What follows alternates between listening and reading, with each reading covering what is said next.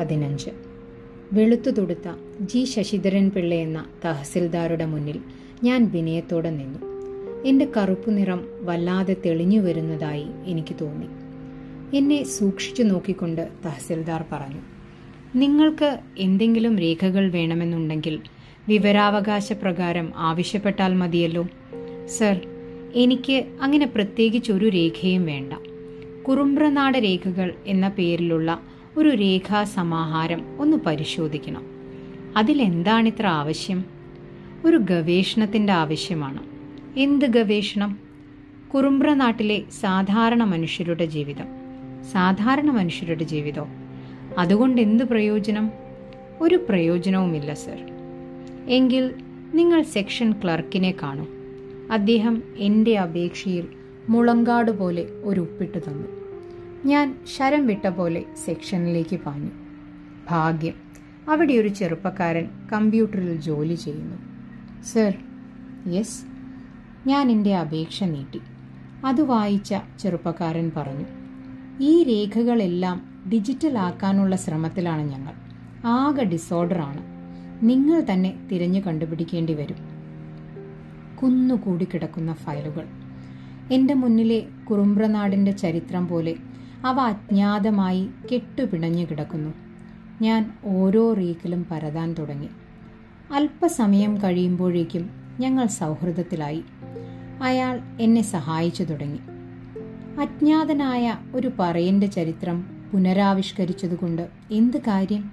ആർക്കാണതിൽ താല്പര്യമുണ്ടാവുക ശരിയാണ്. പക്ഷേ എനിക്കതിൽ താല്പര്യമുണ്ട് ഓരോ മനുഷ്യരും അവരവരുടേതായ പങ്ക് ഓരോ ചരിത്ര പ്രക്രിയയിലും അനുഷ്ഠിക്കുന്നുണ്ട് എന്നാണ് എന്റെ വിശ്വാസം. എന്നാൽ നമ്മുടെ ചരിത്രങ്ങളിൽ അവയില്ല. അങ്ങനെയൊരു മനുഷ്യനാണ് എരി.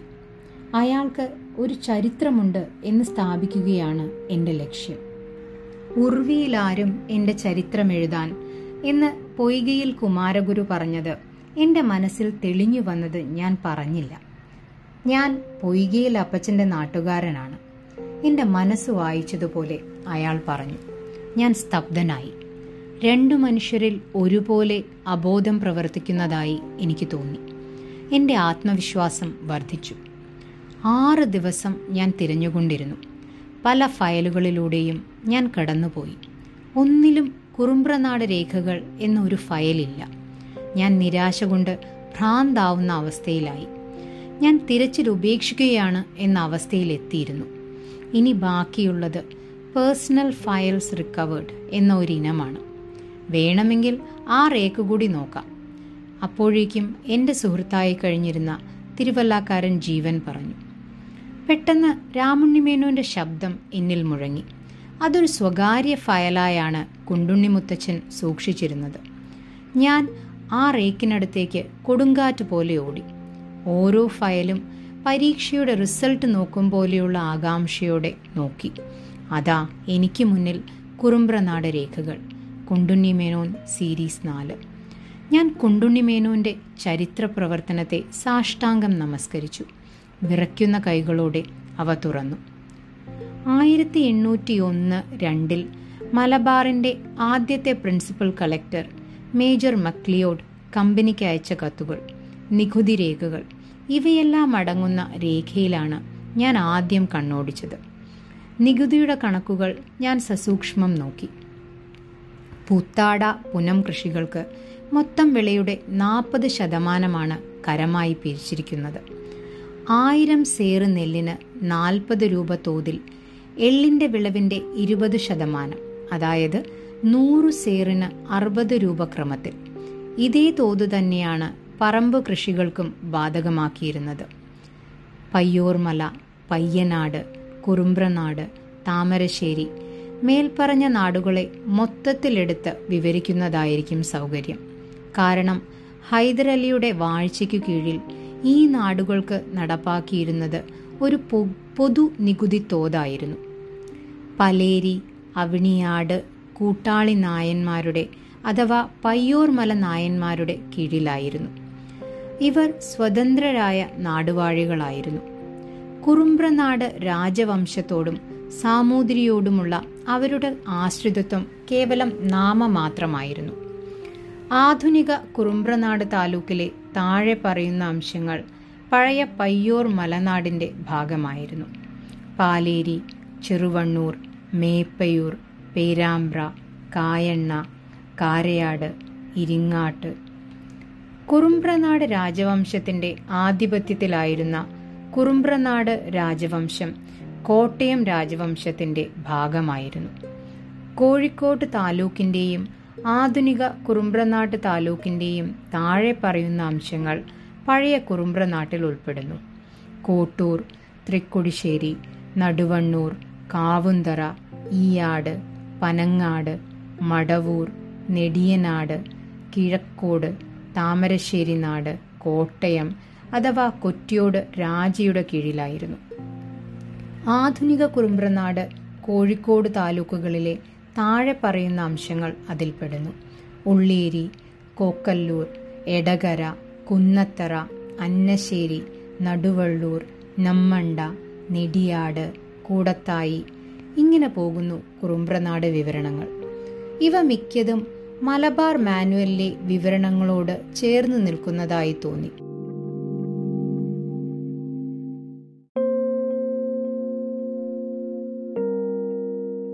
മറ്റൊരു ഫയലിൽ ടിപ്പു സുൽത്താന്റെ ഗവർണറായിരുന്ന അർഷദ് ബേഗ് ഖാന് ആയിരത്തി എഴുന്നൂറ്റി എൺപത്തി രണ്ട് എൺപത്തി മൂന്നിൽ ലഭിച്ച പരാതികളുടെ പകർപ്പായിരുന്നു. പലതരം നികുതികളുടെ കണക്കുകളും രേഖകളും അടങ്ങിയതായിരുന്നു മറ്റൊരു ഫയൽ. കുറുമ്പ്രനാട്ടിൽ നിന്നും കയറ്റി അയക്കുന്ന വിവിധ വിളകളുടെയും മറ്റു സാധനങ്ങളുടെയും കണക്കുകളായിരുന്നു വേറൊന്നിൽ. മറ്റൊരു രേഖ മുഴുവൻ കടത്തനാട് രാജവംശവുമായി ബന്ധപ്പെട്ടവയായിരുന്നു. ആയിരത്തി എഴുന്നൂറ്റി അറുപത്തി ആറ് അറുപത്തിയേഴിൽ ഹൈദരലിയുടെ സാമന്തനായി കഴിയാൻ കടത്തനാട്ട് രാജാവ് സമ്മതിച്ചു. അമ്പതിനായിരം രൂപ കപ്പം കൊടുത്തുകൊള്ളാമെന്ന വ്യവസ്ഥയിൽ. ആയിരത്തി എഴുന്നൂറ്റി എഴുപത്തി എട്ട് എഴുപത്തി ഒൻപതിൽ ഹൈദരലിയുടെ ജനറൽമാരായിരുന്ന ബൽവന്ത് റാവു ആദ്യമായി നെൽകൃഷിയിടങ്ങളെ പാട്ടഭൂമിയായി കണക്കാക്കി നികുതി നിർണയം നടത്തിയതിന്റെ രേഖകൾ. ആധുനിക കുറുമ്പ്രനാട് താലൂക്കിൽപ്പെട്ടതായിരുന്നു കടത്തനാട്ടിലെ സ്ഥലങ്ങളുടെ രേഖകൾ. ഇവയെല്ലാം അവയിലുണ്ടായിരുന്നു. ആയിരത്തി എഴുന്നൂറ്റി തൊണ്ണൂറ്റി രണ്ടിൽ ഇംഗ്ലീഷ് കമ്പനി മലബാറിന്റെ ഭരണഭാരം ഏറ്റെടുത്തതിന്റെ രേഖകൾ. അവസാനത്തെ ഫയൽ ചില ഓർഡറുകളുടെയും കത്തുകളുടെയും രേഖകളായിരുന്നു. മതം മാറ്റത്തെ സംബന്ധിച്ച ആറു കത്തുകൾ പുലപ്പേടി മണ്ണാപ്പേടി ഇവയെ സംബന്ധിച്ച് അയക്കപ്പെട്ട നാല് കത്തുകൾ അവ ഞാൻ സസൂക്ഷ്മം വായിച്ചു കൊണ്ടിരുന്നു. ഒരു കത്ത് എന്റെ ഉദ്വേഗം വർദ്ധിപ്പിക്കുന്നതായിരുന്നു. ഞാനത് വായിച്ചു തുടങ്ങി. സർ കുറുമ്പ്രനാട് താലൂക്കിലെ വടക്കൻ കൊല്ലത്തിനടുത്തെ ഒരു മലയൻ വിഭാഗത്തിലെ സുന്ദരിയായ സ്ത്രീയെ പറയർ തട്ടിക്കൊണ്ടുപോയതായി പറയപ്പെടുന്നു. നാട്ടിൽ നടപ്പുള്ള പുലപ്പേടി മണ്ണാപ്പേടി എന്ന ആചാരത്തിന്റെ ഭാഗമാണത്രേ ഇത്. രാത്രി ഉയർന്ന ജാതിക്കാരുടെ വീടിനടുത്ത് കാത്തിരുന്ന് അറിയാതെ പുറത്തിറങ്ങുന്ന സ്ത്രീകളെ കല്ലെറിഞ്ഞോ തൊട്ടോ അശുദ്ധി വരുത്തി അവരെ സ്വന്തമാക്കുന്ന ആചാരമത്രേ ഇത്. ഇത്തരം സംഗതികൾ വിവരിക്കുന്ന മൂന്ന് കത്തുകൾ നേരത്തെ ഞാൻ അയച്ചിരുന്നു. ഇത് നാലാമത്തെ കത്താണ്. കമ്പനിയുടെ ഭാഗത്തു നിന്ന് എന്തെങ്കിലും നടപടികൾ ഇവ സംബന്ധിച്ച് എടുക്കേണ്ടതുണ്ടോ എന്ന് ഉടൻ ഉത്തരവാകണം എന്ന് കളക്ടർക്കു വേണ്ടി മലബാർ. തീയതിയുടെ ഭാഗം എന്തോ തെളിഞ്ഞിരുന്നില്ല. എരിയെക്കുറിച്ചുള്ള കേട്ടുകേൾവികളെ ശരിവെക്കുന്നതായിരുന്നു ആ കത്ത്. എരിയുടെ അമ്മ ഒരു മലയ സമുദായത്തിൽപ്പെട്ട സ്ത്രീയായിരുന്നു അത്രേ. ആ കത്തിന്റെ ഒരു പകർപ്പ് ജീവന്റെ സഹായത്തോടെ എടുത്തുവച്ച് ഞാൻ അയാൾക്ക് നന്ദി പറഞ്ഞ് ആറ് ദിവസത്തെ ഫയലുകളിൽ നിന്ന് മോചിതനായി പുറത്തേക്ക് നടന്നു. പുറത്ത് വെയിലിന്റെ ശക്തി കുറഞ്ഞു തുടങ്ങിയിരുന്നു. ഞാൻ പറയനാർപുരത്തേക്കുള്ള ബസ്സിൽ ഓടിക്കയറി. ഞാൻ ചെല്ലുമ്പോൾ വെളുത്താടൻ രാമൻ പിഷാരിക്കാവിലെ കാളിയാട്ട മഹോത്സവത്തിന് പോകാൻ ഒരുങ്ങുകയായിരുന്നു. നാട്ടിലെ എല്ലാവരും അന്ന് കൊല്ലത്തേക്ക് ഒഴുകും. വെറുതെ അവിടെ പോയി ഏതോ അനാദിയായ ആനന്ദം അനുഭവിക്കും. പറയനാർപുരത്തെ ഐതിഹ്യമാലയാണ് വെളുത്താടൻ രാമൻ. രാമേട്ട ഈ കത്തൊന്ന് വായിക്കൂ. രാമേട്ടനുമായുള്ള അടുപ്പം കൊണ്ട് ഞാൻ ധൈര്യപൂർവം കത്ത് അദ്ദേഹത്തിന്റെ കയ്യിൽ കൊടുത്തു. എഴുപത് കഴിഞ്ഞ രാമേട്ടൻ കണ്ണടയെടുത്തു വെച്ച് കത്ത് വായിച്ചു. വായിച്ചു കഴിഞ്ഞ് കുറേ നേരം ഒന്നും മിണ്ടാതെയിരുന്നു.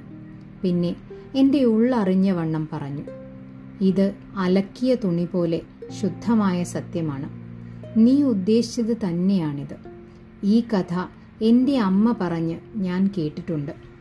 അമ്മയുടെ അമ്മ പറഞ്ഞാണ് ആ കഥ അമ്മ കേട്ടത്. ഇപ്പോൾ അതിനൊരു ചരിത്രരേഖയുണ്ടായി എന്നതാണ് സത്യം.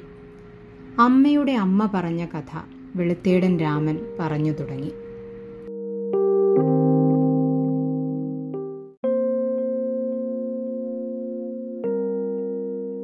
പതിനാറ്. പട്ടോനക്കുന്ന് മച്ചലത്ത് നായർ തറവാട്ടിൽ വെലിക്കളയിൽ ദേവക്കന്യയുടെ തോറ്റം ചൊല്ലുകയാണ് വെളിയണ്ണൂർ മാധുവും എലിമ്പിളാട്ട് അമ്മിണിയും. വെളിയണ്ണൂർ മാധു മലയികളിൽ തന്നെ അതിസുന്ദരി. ആദ്യം കൊണ്ടുപോയത് കുറ്റ്യാടി ചെറിയ കണാരൻ. മൂന്ന് മാസം തികച്ച് മാധു അവിടെ നിന്നില്ല. അജ്ഞാതമായ കാരണങ്ങളാൽ അവൾ സ്വന്തം വീട്ടിലേക്ക് പോന്നു. കുയിൽനാദം എന്നാണ് പട്ടോന വലിയ കണാരപ്പണിക്കർ മാധുവിനെ വിശേഷിപ്പിച്ചത്. മാധു പാടാൻ വേണമെന്ന് മച്ചലത്ത് നായർ നേരത്തെ തന്നെ പറഞ്ഞേൽപ്പിച്ചിരുന്നു. മാധു ദേവക്കന്നിത്തോറ്റം ചൊല്ലുകയാണ്. പച്ചമല്ലോ കാമ നിന്റെ തിരുമുഖമാന്നോ? പവിഴമല്ലോ കാമ നിന്റെ തിരുവായി പല്ലഴക് അടികണ്ടു ബാധിക്കുന്നു അപസ്മാരമൂർത്തി മുടികണ്ടു ബാധിക്കുന്നു പൂക്കുട്ടിച്ചാത്തൻ. പഞ്ചകണ്ട് ബാധിക്കുന്നു പിള്ളതീനി മാറുകണ്ട് ബാധിക്കുന്നു ശ്രീഭദ്രകാളി കാലുകണ്ട് ബാധിക്കുന്നു കാലവൈരഭൻ പുറം കണ്ട് ബാധിക്കുന്നു പുറച്ചട്ട്. അടിയോടും മുടിയോടും ദേവത അനുഗ്രഹിക്കുന്നു ആടി മയങ്ങി മങ്ക വീണുപൊയ്കയിൽ. മതിമറന്ന ജനം നിറയെ ആളുകൂടുന്ന വിളിക്കളയാണ് മച്ചലത്ത് തറവാട്ടിലേത്. മാധുവിന്റെ ശ്രുതിമധുരമായ ഗാനത്തിൽ മീനമാസത്തിലെ ചന്ദ്രൻ കുളിരു ചൊരിഞ്ഞു നിൽക്കുന്നു.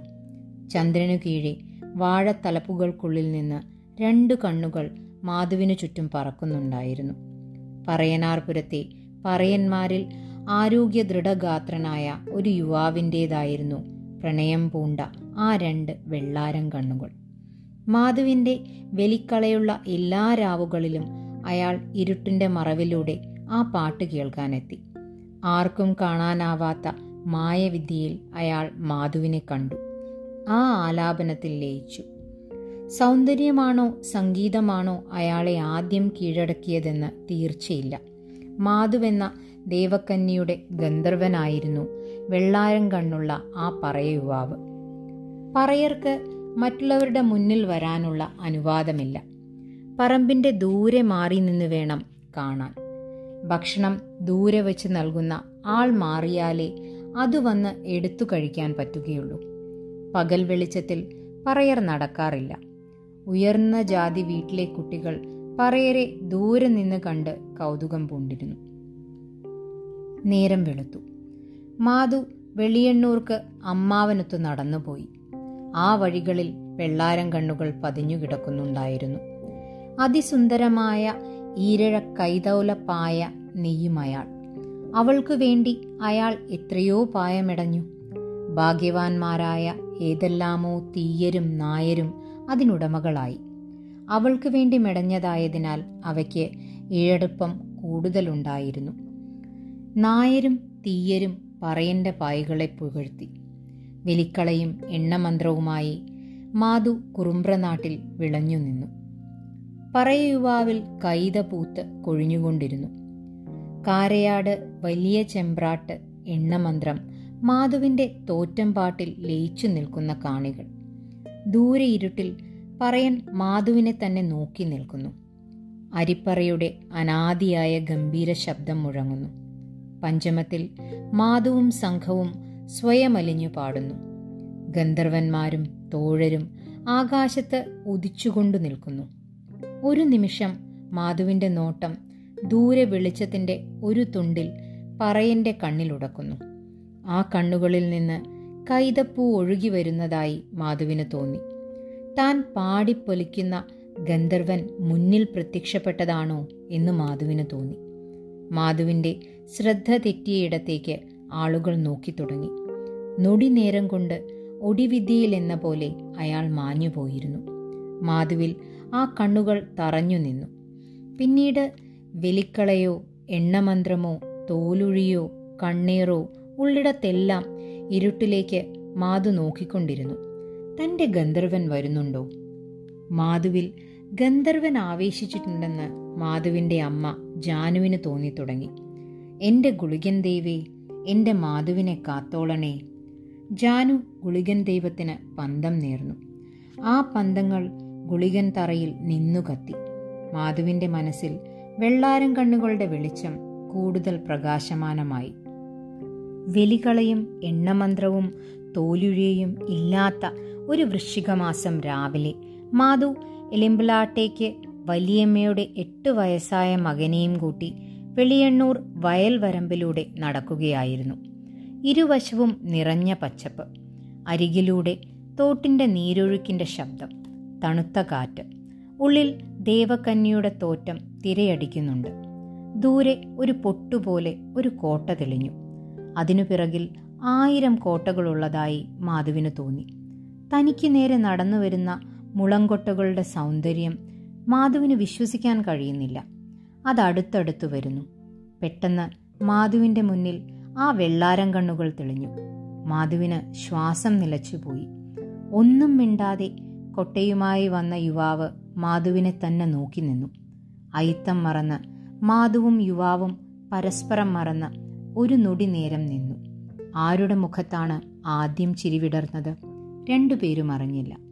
അടുത്ത നിമിഷം മാധുവിന് കരച്ചിൽ വന്നു. ആ വെള്ളാരം കണ്ണുകൾ ഒരിക്കലും തന്റെ ആഗ്രഹം സാധിപ്പിക്കുകയില്ല എന്ന് അവൾക്ക് ബോധ്യമായി. വെള്ളാരം കണ്ണുകൾ ചോദിച്ചു എന്റെ കൂടെ വരുന്നോ? മാധു ഒന്നും മിണ്ടിയില്ല.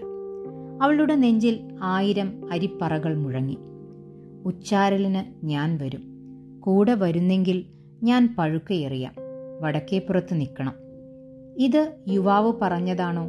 തന്റെ മനസ്സിൽ നിന്ന് അറിഞ്ഞതാണോ എന്ന് എലിമ്പിലാട്ടെ വയൽ മുഴുവൻ നടന്നു തീർക്കുമ്പോഴും മാധു അറിഞ്ഞില്ല.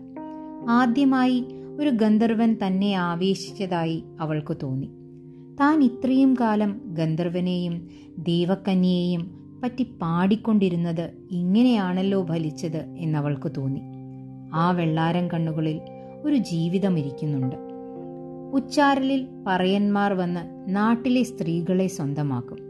അതിൽ ആരും സംശയിക്കില്ല. മാധു ആശ്വസിച്ചു. തന്റെ ഗാനം നിലയ്ക്കും. ഇനി താൻ പറയക്കുടലിൽ അയാൾക്കു വേണ്ടി പാടും. ഗന്ധർവന്മാർ അനുഗ്രഹിക്കും. യഥാർത്ഥ ഗന്ധർവം. മാധു കൈതപ്പൂവിന്റെ സുഗന്ധത്തിൽ ഉറങ്ങി. കൈതോല കൊണ്ട് പറയൻ അവൾക്ക് വേണ്ടി ആയിരം പായകൾ മെടഞ്ഞുകൊണ്ടിരുന്നു. അങ്ങനെ ഉച്ചാരൽ വന്നു. കാവിൽ തെയ്യവും മേളവും ഉയർന്നു കേട്ടു. പറയരും പുലയരും സ്വതന്ത്രരായി നാട്ടിലൂടെ നടന്നു. ഉയർന്ന ജാതി സ്ത്രീകൾ വീട്ടിൽ നിന്ന് ഇറങ്ങിയില്ല.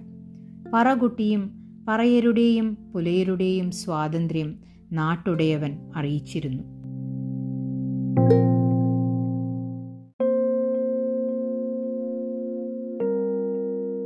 മാതു കുളിച്ച് പാവുമുണ്ടൊടുത്ത് കാത്തുനിന്നു ഇവിടെ നിന്നു കൈതിയുടെ മണം കാറ്റിൽ വന്നുകൊണ്ടിരുന്നു. ചന്ദ്രൻ ആകാശത്ത് ഉദിച്ചു വന്നു. മേളം പതിതകാലത്തിൽ ഉയർന്നു കേട്ടു. പറക്കാളിയുടെ കാവുതീണ്ടലായി കാണണം. ആയിരം ഗന്ധർവന്മാർ ആകാശത്ത് സംഗീതമാലപിക്കുന്നുണ്ടാവണം ദൂരെ ഇടവഴിയിൽ ഒരു കൊട്ട നിറയെ പൂക്കൾ തെളിഞ്ഞു വന്നു. കൈതപ്പൂക്കൾ. അയാൾ ഓടിയോടി അടുത്തു. ചുറ്റും ആരുമില്ലെന്നുറപ്പുവരുത്തി പുഴുക്കടയ്ക്ക കൊണ്ട് മാധുവിനെ എറിഞ്ഞു. കൈതപ്പൂക്കൾ കൊണ്ട് മാധുവിനെ മൂടി. അയാൾ അവളെ വാരിയെടുത്തുകൊണ്ട് ഇരുട്ടിലേക്കോടി മേളം ഉച്ചസ്ഥായിയിലായി കാവിൽ നിന്ന് ആർപ്പുവിളികൾ ഉയർന്നു. ചന്ദ്രൻ പൊലിഞ്ഞു. ഇരുട്ടുവന്ന് പറയണാർപുരത്തെ മൂടി. പിറ്റേന്ന് പുലർച്ചെ ജാനുവിനെ വിളിച്ചുണർത്തിയത് മണ്ണാൻ കേളുവാണ്. മാധുവിനെ പറയർ തീണ്ടി. കൈതപ്പൂക്കളും പുഴുക്കടക്കയും അടയാളം പറഞ്ഞു. നാടുവാഴിക്ക് മുന്നിൽ മാധുവിന്റെ തിരോധാനം വലിയ ചർച്ചയായി. മാധുവിന്റെ തോറ്റങ്ങൾ പ്രകീർത്തിക്കപ്പെട്ടു. അവൾക്ക് വന്ന ദുര്യോഗം എല്ലാവരുടെയും മനസ്സിൽ വേദന സൃഷ്ടിച്ചു. മാധുവിന്റെ പാട്ടു കേൾക്കാത്തവർ പോലും അതിൽ ദുഃഖിച്ചു. ദുഃഖം ഒരാധി പോലെ പറയനാർപുരത്ത് വ്യാപിച്ചു. അത് കുറുമ്പ്രനാട്ടിലെ സ്ത്രീകളിൽ ഭീതി വിധിച്ചു അവർ ഭർത്താക്കന്മാരോട് ഒട്ടിക്കിടന്നു.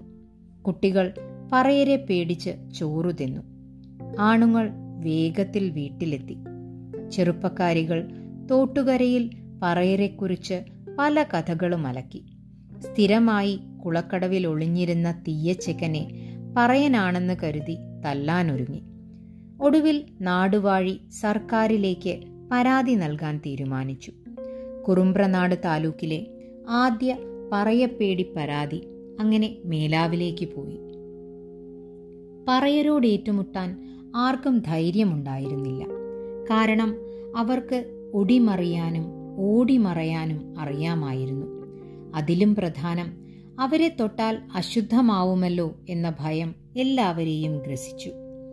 പറയനാർപുരത്തെ പറയക്കൂട്ടത്തിൽ മാധു സ്നേഹം കൊണ്ട് അലിഞ്ഞു പോവുകയായിരുന്നു. അന്നു മുതൽ മാധു പറയന്റെ ഭാര്യയായി. അവൾ ആറു പെറ്റു ഒരാൾ മാത്രം അതിജീവിച്ചു. ആ അതിജീവിച്ച കുട്ടിയാണ് എരി. വെളുത്തേടൻ രാമന്റെ ഗരിമയാർന്ന ആഖ്യാനം എന്റെ എല്ലാ സംശയങ്ങളും തീർത്തു. എരി ഒരു മിശ്രജാതി സന്തതിയാണ്. അയാളിലെ തീജ്വാലയുടെ പാരമ്പര്യം ചരിത്രപരമാണ്. മനുഷ്യനിൽ സ്വയം സൃഷ്ടിക്കപ്പെടുന്ന ചോദനകളുടെ സൃഷ്ടി കൂടിയാണ് സമൂഹവും ചരിത്രവും. പരിവർത്തനോന്മുഖതയുടെ ബീജം എരിയിൽ ജനനത്തിനു മുൻപേ തന്നെ പ്രവർത്തിക്കുന്നുണ്ടാവണം. കുറുമ്പ്രനാട്ട് രേഖകൾ എന്നെ ചരിത്രത്തിന്റെ അത്ഭുതകരമായ ഇരുട്ടിലേക്കാണ് കൊണ്ടുപോയത്. അവിടെ ചെറിയ ചെറിയ വെളിച്ചങ്ങളുടെ തുരുത്തുണ്ട്. എങ്കിലും ഒരു ചോദ്യം അപ്പോഴും ബാക്കി നിന്നു.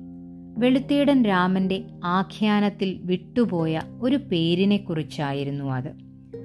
വെള്ളാരം കണ്ണുള്ള ആ പറയുവാവിന്റെ പേരെന്തായിരുന്നു? രാമേട്ടൻ ആഖ്യാനത്തിൽ ഒരിടത്തും ആ പേര് പറയാത്തതെന്ത്? രാമേട്ടന് ആ പേര് അറിയാമായിരിക്കുമോ? അതോ അതൊരാഖ്യാന തന്ത്രമായിരുന്നോ ആർക്കറിയാം? രാമേട്ടൻ വിഷാരിക്കാവിലേക്ക് പോയി കഴിഞ്ഞിരുന്നു ഇപ്പോൾ വലിയ വരവ് കാവിൽ കയറിയിരിക്കും. പേരില്ലാത്ത ആ പറയുവാവ് സൃഷ്ടിച്ച മാറ്റം നിശബ്ദമായി. പറയനാർപുരത്തെ ചരിത്രരേഖകൾ ഒരു കാലത്തും രേഖപ്പെടുത്താനിടയില്ലാത്തതായിരുന്നു. എരിയുടെ അച്ഛൻ യഥാർത്ഥത്തിൽ പറയനാർപുരത്തെ വിപ്ലവത്തിന്റെ ശുക്രനക്ഷത്രമായിരുന്നു. എന്താണ് അയാളുടെ പേര്? ഞാൻ ഉരുകിത്തുടങ്ങി.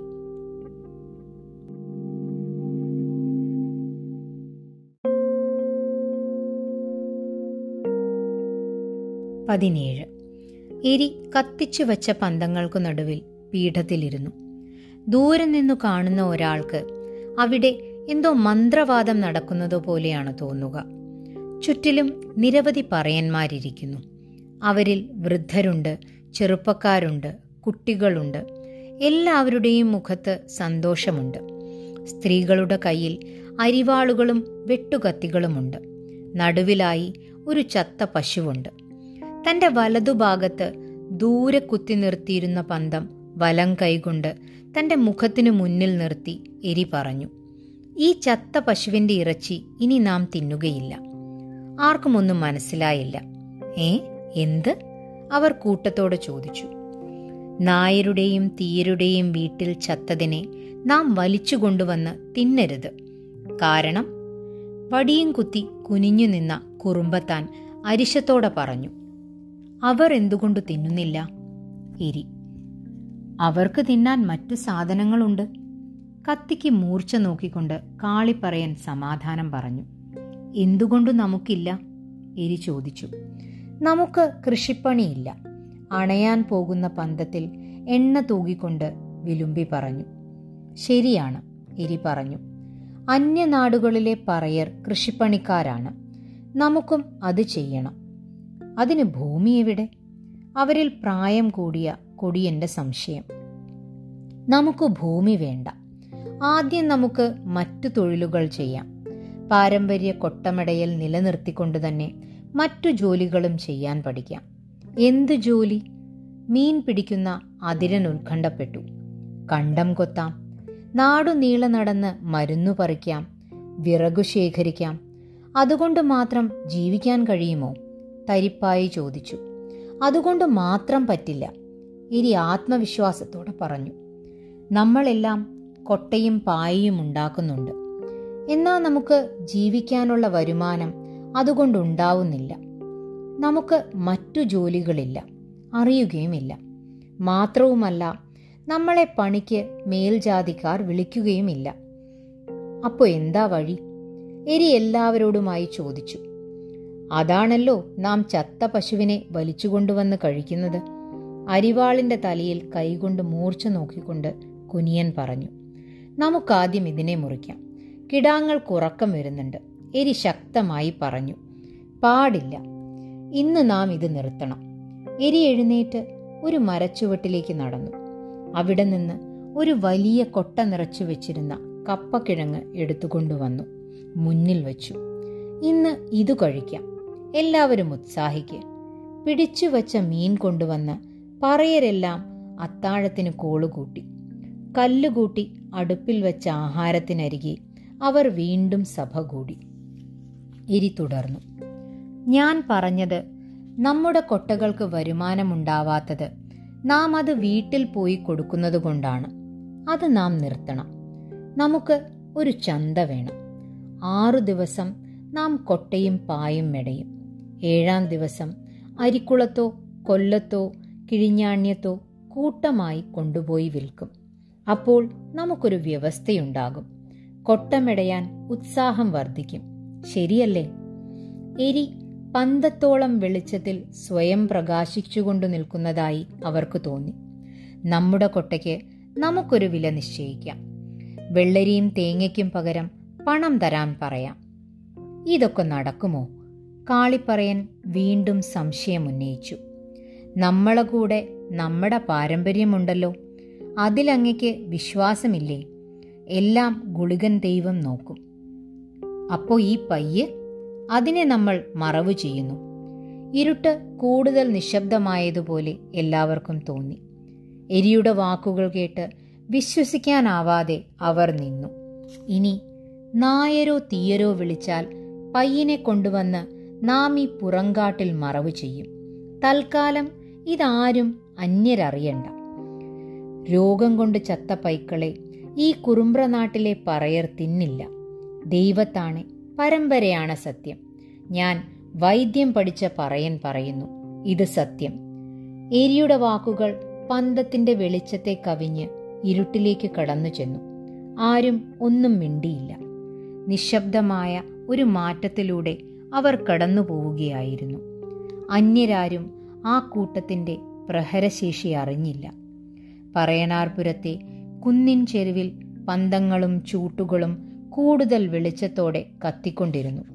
നാ കാളിച്ചേട്ടൻ ഈ പയ്യെ മറവ് ചെയ്യാൻ ആദ്യത്തെ കുഴിവെട്ട് എരി അഭ്യർത്ഥിച്ചു.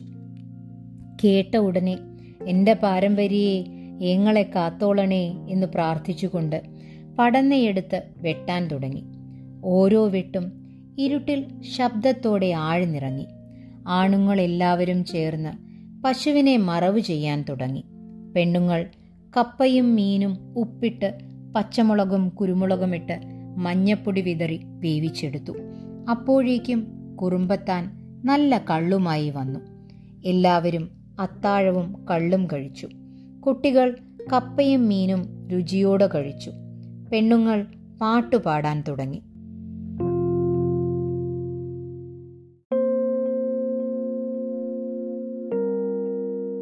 എരി മരത്തിൽ കൊളുത്തി വെച്ചിരുന്ന തൊടിയെടുത്ത് ഉച്ചത്തിൽ മുഴക്കി. കൂടെ അനവധി കുട്ടികൾ താളം പെരുക്കി. അവ പതുക്കെ ഒരു നൃത്തമായി മാറി. പെണ്ണുങ്ങൾ എഴുന്നേറ്റ് ചുവട് വെച്ചു തുടങ്ങി. പറയനാർപുരം തൊടിയിൽ കുളിച്ചു നിന്നു.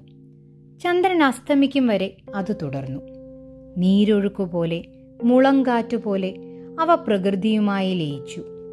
പാട്ടവസാനിച്ചു. എല്ലാവരും അവരവരുടെ കുടിലുകളിലേക്ക് പുറപ്പെട്ടു.